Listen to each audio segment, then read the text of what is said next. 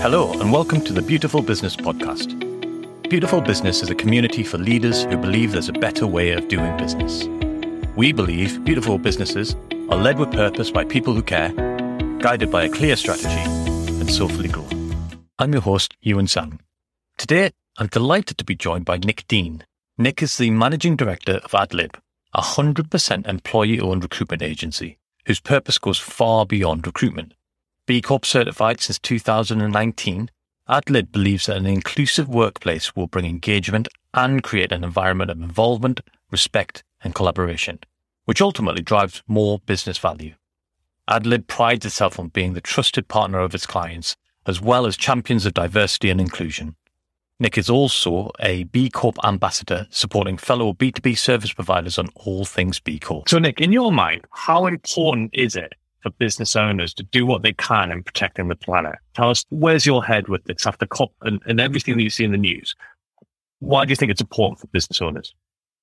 Yeah, I think there's two sides to this. So I can come at this as a really straightforward B2B service provider. And I think that it's quite important to get that across because there are masses of B2B service providers. So when you look at our supply chain, it's, you know, some hardware, some media, phone system, and deliveries to the office. It's as easy to look at that impact on the environment as it gets. So for us, and I would kind of really implore. So what happens at the moment is, is when you say to business, they're just like, I don't know, I don't understand it. It's too complicated. How would I ever measure what's scope one, what's scope two, what's scope three? And it's like, you don't need to worry about it. you don't. You can either find somebody internally. So for us, our office support was just like, I would love to get involved in this and track it. So she worked with a piece of software that now tracks everything that we do and we offset and plus some. So we go carbon positive. And once she'd got it up and worked, so for her, it felt like, well, A, it's a bit of career advancement because I'm learning something new. I'm really passionate about this area of it. It's the skill which is contributing something. So I got on and, you know, she did it. And, and so it was like a win-win for everybody.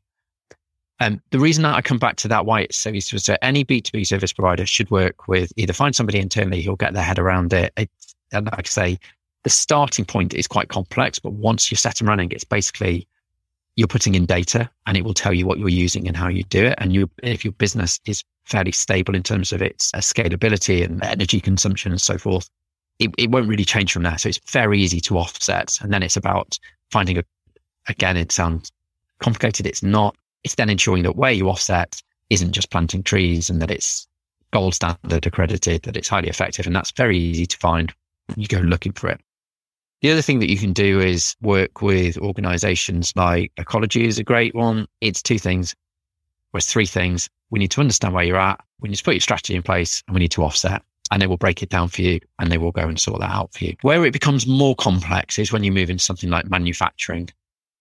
And this is where we're fortunate. And this is why I can talk about it very easily from that B2B service side. If you go to something like manufacturing and you're dealing with a global supply chain, it's much, much more complex and I can't speak for those people because it's much more complex. The reporting is more complex, but there's also a huge impact that's being created by the planet by a manufacturing business. And therefore it is as essential, regardless of what the business is. But the solution will be the same is to work with either an internal team or to hire a team and to invest into that team or to invest in an external consultancy that will work with you in terms of offsetting and reducing.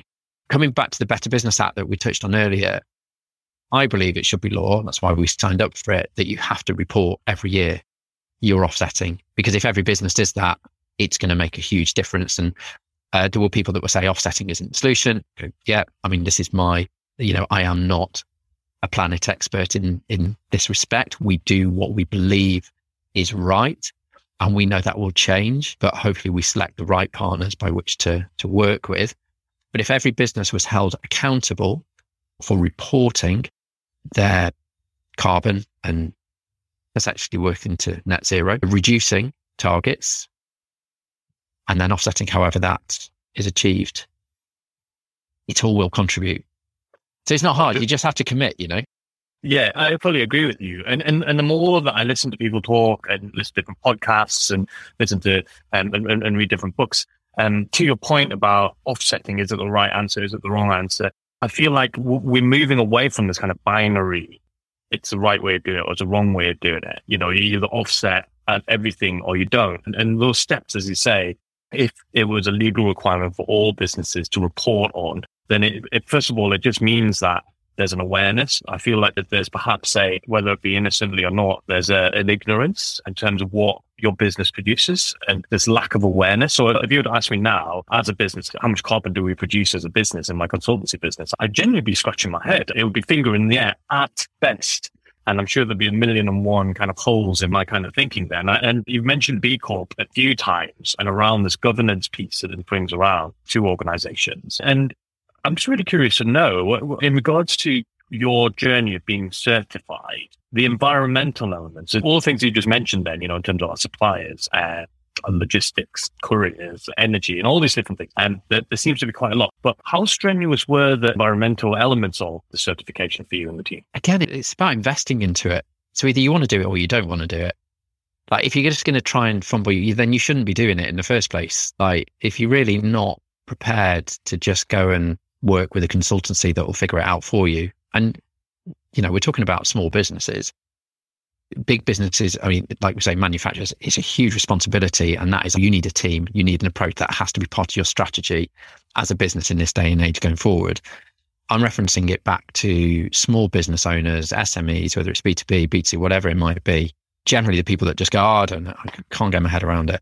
And you're like, you don't, for example, there's a business in Bristol that we know well called Spherix, and they've developed a, a piece of software that links with your accounting system you put it all through everything that comes from your accounting system. So let's say that it pays for travel, that it will pay for uh, that it, you've had a delivery from Amazon or whoever. It will calculate your carbon done by that, and it will set you up along the way. And at the end of the year, you'll go, "That's what you've used, and that's what it's done because it's all run from that." It is incredible. So, I mean, they're, they're flying huge investments in it, and there are more and more of those systems all the time it's not hard to get the software. It's all about it. But if you're going to invest up front a couple of days and go, I'm going to spend my time getting the software up and running, it will then just work from there. But if you're not prepared to do that, then yeah, you don't really care, do you? It's not going to go, is it? I think I think this yeah. is it. Uh, so there's that mentality piece, there's a mindset piece, and uh, it brings us quite nicely on to my next one, set of questions, really, which was around the work that you've done, and, and we see it in the comms, we see it in the stories that you tell us about the teams, about the initiatives, things like this, and why I feel kind of drives that is going to be the culture, and, and it's going to be the values that people kind of join, but there's also the leadership skills, your own, your leadership team, um, and that process of bringing people on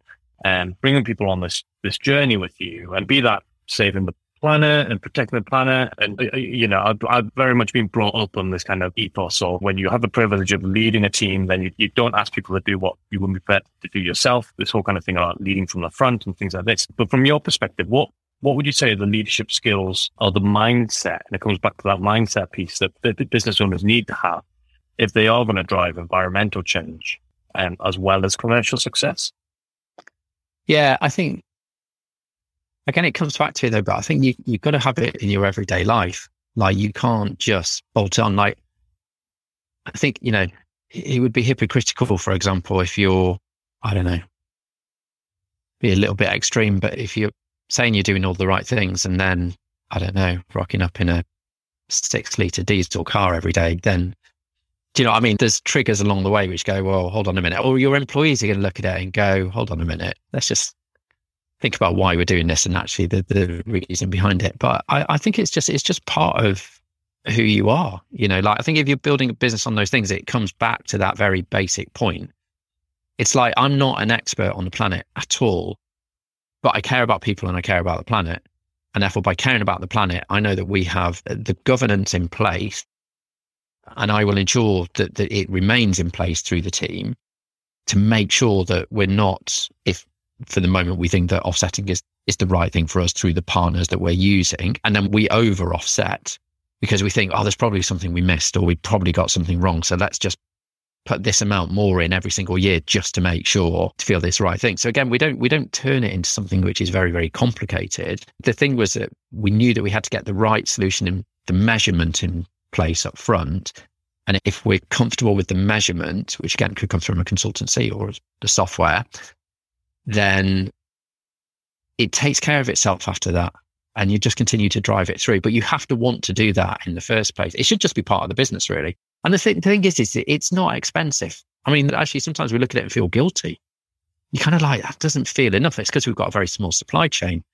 So like we actually introduced something else. So we, we do our offsetting and then we were like, right, for every placement that we make and for every employee we did, we're going to give a donation to Avon Forest, but I can't remember the exact name of it. And it's not just planting. So they do plant trees, but it's not about offsetting through trees, but it's about actually working with community groups from again, from disadvantaged backgrounds who don't actually get to ever go into woodland and do things. So it was about actually, they, they take people out for a weekend and plant trees and do stuff and build things. And that is an amazing experience. Again, come back to how privileged that sounds that that's a treat, but that is a real treat to some people. So again, we overcompensate in ways which we think we can do, but we're not experts in this at all. Like we're really not. It's just you can figure it out logically because you want to work with an external partner or figure it out internally and then just get on and do it. But it's not. The biggest thing is, and that's what the Ecologi will say to you is people worry about it and they're like, I couldn't get my head around it and therefore I will blank it rather than just letting it be taken care of. So it, it does sound again comes back to that that point you make about authenticity. It's about wanting to make a difference and it's being, you know, overcoming that that human inertia. It isn't that hard as you say to do it. And it is, let's say, putting a few days aside get the software going and all the systems and processes in place in order to manage the environmental impact, the offsetting part. And also what's starting to come through there is, well, the authenticity part in terms of your own behaviors as a fan of what you do. I love your example of not driving a six liter liter into work every day so that you have to kind of live the values as well. It comes back a bit to that transparency part as well by the sounds of things. It's having that visibility and accountability to not just to your team, but to yourself and to your values in order to maintain, and make that impact. Yeah. Yeah, that's exactly. Great stuff. And just to finish off then, on this journey to, become B Corp certified, was there anything that you learned on your way that perhaps businesses could implement, whether they want to go the full certification route or not, but other things that you picked up with, oh, do you know what, that's a really clever way of doing stuff that can make these incremental kind of differences to protecting the planet? Yeah, really simply and, and quickly, I'd just say if, if you go through the impact assessment, it will break down your business into core areas, governance, workers, community, planet, etc., etc. And it basically is a, a to-do list. And you look at it along the way and go, have you got a policy for X? No, we haven't, but we should do. Now I know that we'll have that policy and you set up from that day. So it's not how great have you been? It's about setting you up from where you go from here as well. So it's basically if you go through that, you'll get numerous wins along the way. Even if you don't meet the criteria at the start, you will have implemented so much which will add value. Then you know you've started. Thank you so much, Nick from AdLib. It was a real pleasure getting to speak with you and finding out about all the things that you're doing at AdLib and the way that you've engaged your team in such a meaningful way. Thank you for joining us for this week's Beautiful Business podcast. Beautiful Business is a community for leaders who believe there's a better way to do business. Join us next time for more interesting discussions on how businesses can bring about change, helping communities, building a fairer society, and safeguarding the planet. You can also join in the discussion at www.beautifulbusiness.uk.